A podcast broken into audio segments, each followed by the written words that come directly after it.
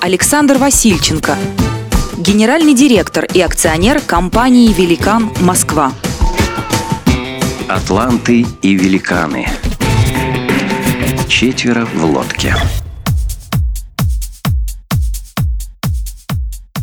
Я родился в Киеве, но детство и юность провел в Магадане. По просьбе мамы окончил среднюю школу с медалью. Мечтал стать математиком или разведчиком. Но началась перестройка, и я понял, что Родина этого не оценит. И рассчитывать нужно только на себя. Моей целью стало богатство. Поэтому, приехав в Москву, я поступил не в высшую школу КГБ имени Дзержинского, а в институт имени Плеханова – Параллельно с учебой занимался мелким бизнесом. Дефициты из ГУМа, икра из Магадана, водка с Украины, валюта от иностранцев и так далее. Позднее прошел конкурс и устроился на работу в российское представительство Mercedes-Benz, чтобы набраться передового опыта у акул капиталистического автобизнеса. Я понимал, это лишь разминка перед крупным делом. Забавно, что с Игорем Мальгиным мы учились в одной школе в Магадане – но познакомились уже в Москве в начале 90-х, когда я случайно попал к нему на день рождения. Там же впервые встретился с Олегом Хусаеновым. На меня тогда еще студента они произвели глубокое впечатление. А главное, у них была такая же цель, как у меня. Поэтому, когда в 95 году Игорь Мальгин предложил сесть с ними в одну лодку под названием «Автогруз», я сразу согласился – Решающим фактором для меня стало не что делать, а с кем. Позднее автогруз был переименован в «Великан». Спустя много лет мы по-прежнему вместе. Игорь Мальгин, Сергей Савицкий, Олег Хусаенов и я – акционеры компании «Великан». Олег Хусаенов – это образец гиперэнергичного человека и трудоголика, прирожденного лидера – я считаю, что для бизнеса 90-х это самое ценное качество предпринимателя. Работал Олег от зари до позднего вечера. В лучшем случае с одним выходным в неделю. Со временем я понял несколько секретов этой работоспособности. Во-первых, он не теряет, а напротив черпает энергию от работы. Во-вторых, когда есть свободные 10 минут, он может отключиться. Даже заснуть прямо в кресле и проснуться с новыми силами. Кроме того, у Олега огромный внутренний заряд желания быть всегда первым и лучшим. Эту черту ярко характеризует один случай. Где-то в середине 90-х Игорь Мальгин купил бильярдный стол, и мы взяли тренера, чтобы научиться играть. Однажды на выходные в гости к Игорю приехал Олег Хусаенов и подключился к нашей игре. Не имея опыта, он, разумеется, проигрывал партию за партией. Заметив его переживания, мы предложили закончить игру. Но Олег настаивал. Давайте играть еще, до вечера.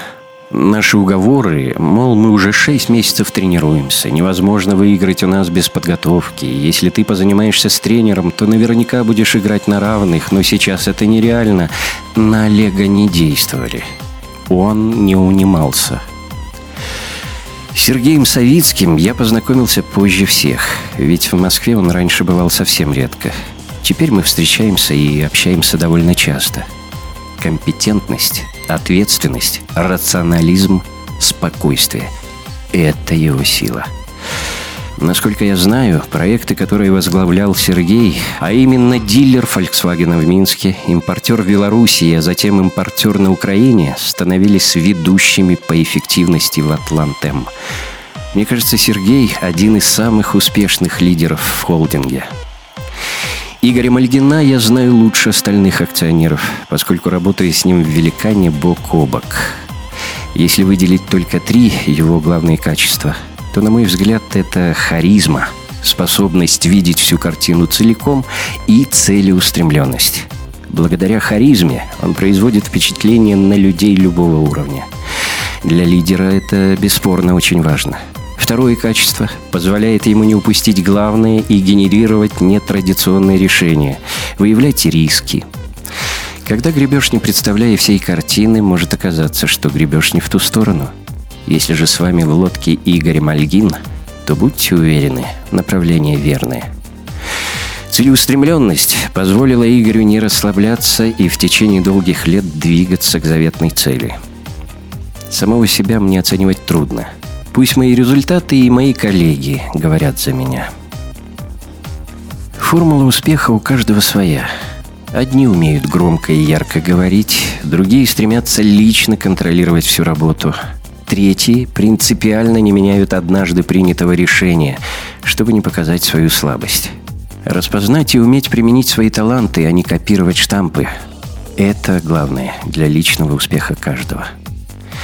Для лидера безусловным условием успеха является умение воздействовать на людей. Но у каждого талантливого лидера свой рецепт, основанный на его личности.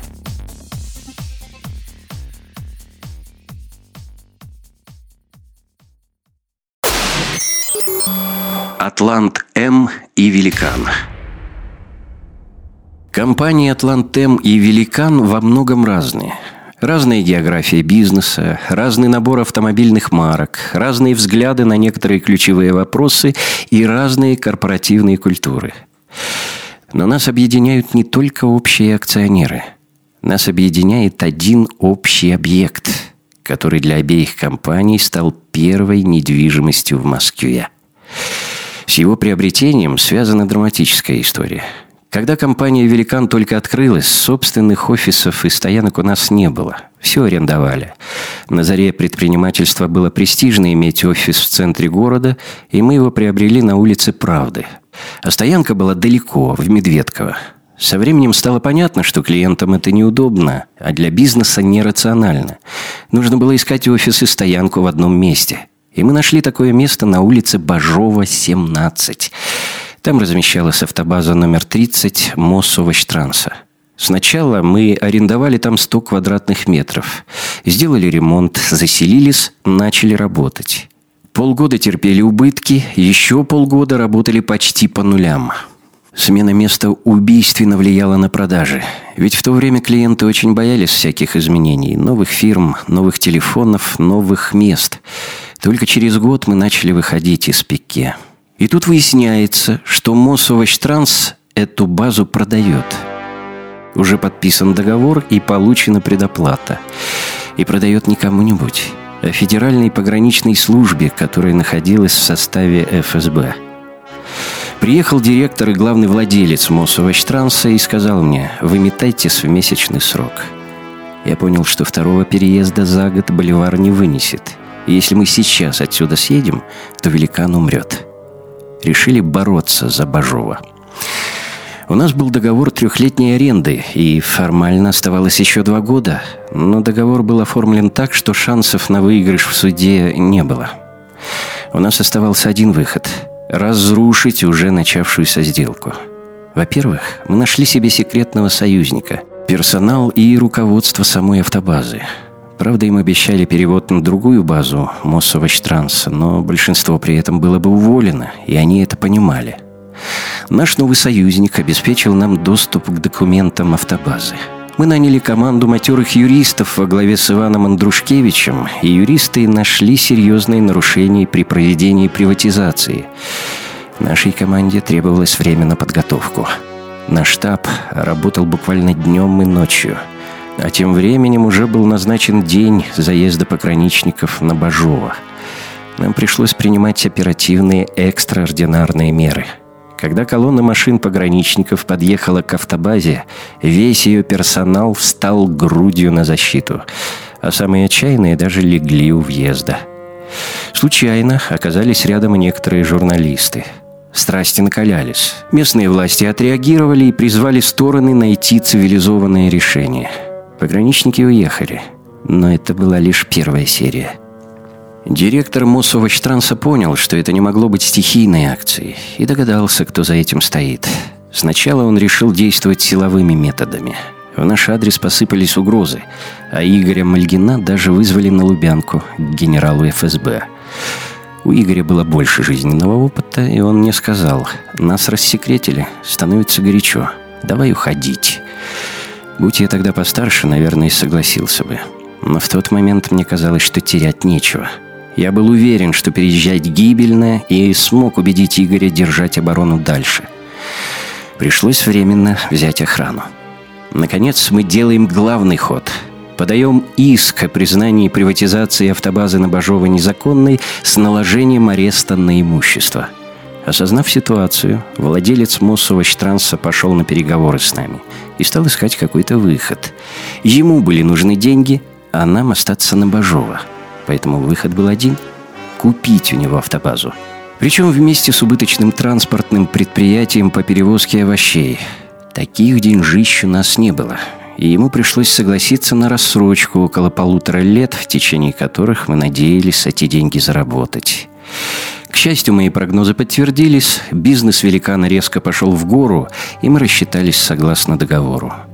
Кстати, то транспортное предприятие мы, как и обещали, оставили работать на Бажу и даже субсидировали его убытки. Лишь позднее удалось договориться на переезд в другое место взамен на покупку для них новых автомобилей. Вот такая история. В 1997 году Атлант М договорился о дилерстве Volkswagen на Москву и искал место под автоцентр. Место на Бажова им очень понравилось, и Атлант М предложил продать ему там часть строений. Было очень жалко продавать, но мы не могли отказать в помощи нашим друзьям. Теперь Великан и Атлант М вот уже много лет совместно владеют этой недвижимостью – Автоцентр Volkswagen на Бажова – один из самых успешных дилерских центров холдинга.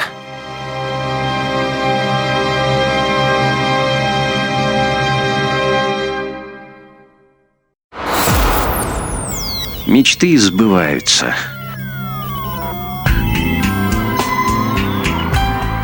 Чтобы цель была интересна, она должна быть амбициозной и достижимой одновременно – Около 15 лет назад Игорь Мальгин спросил меня, «Сколько хочешь в жизни заработать?»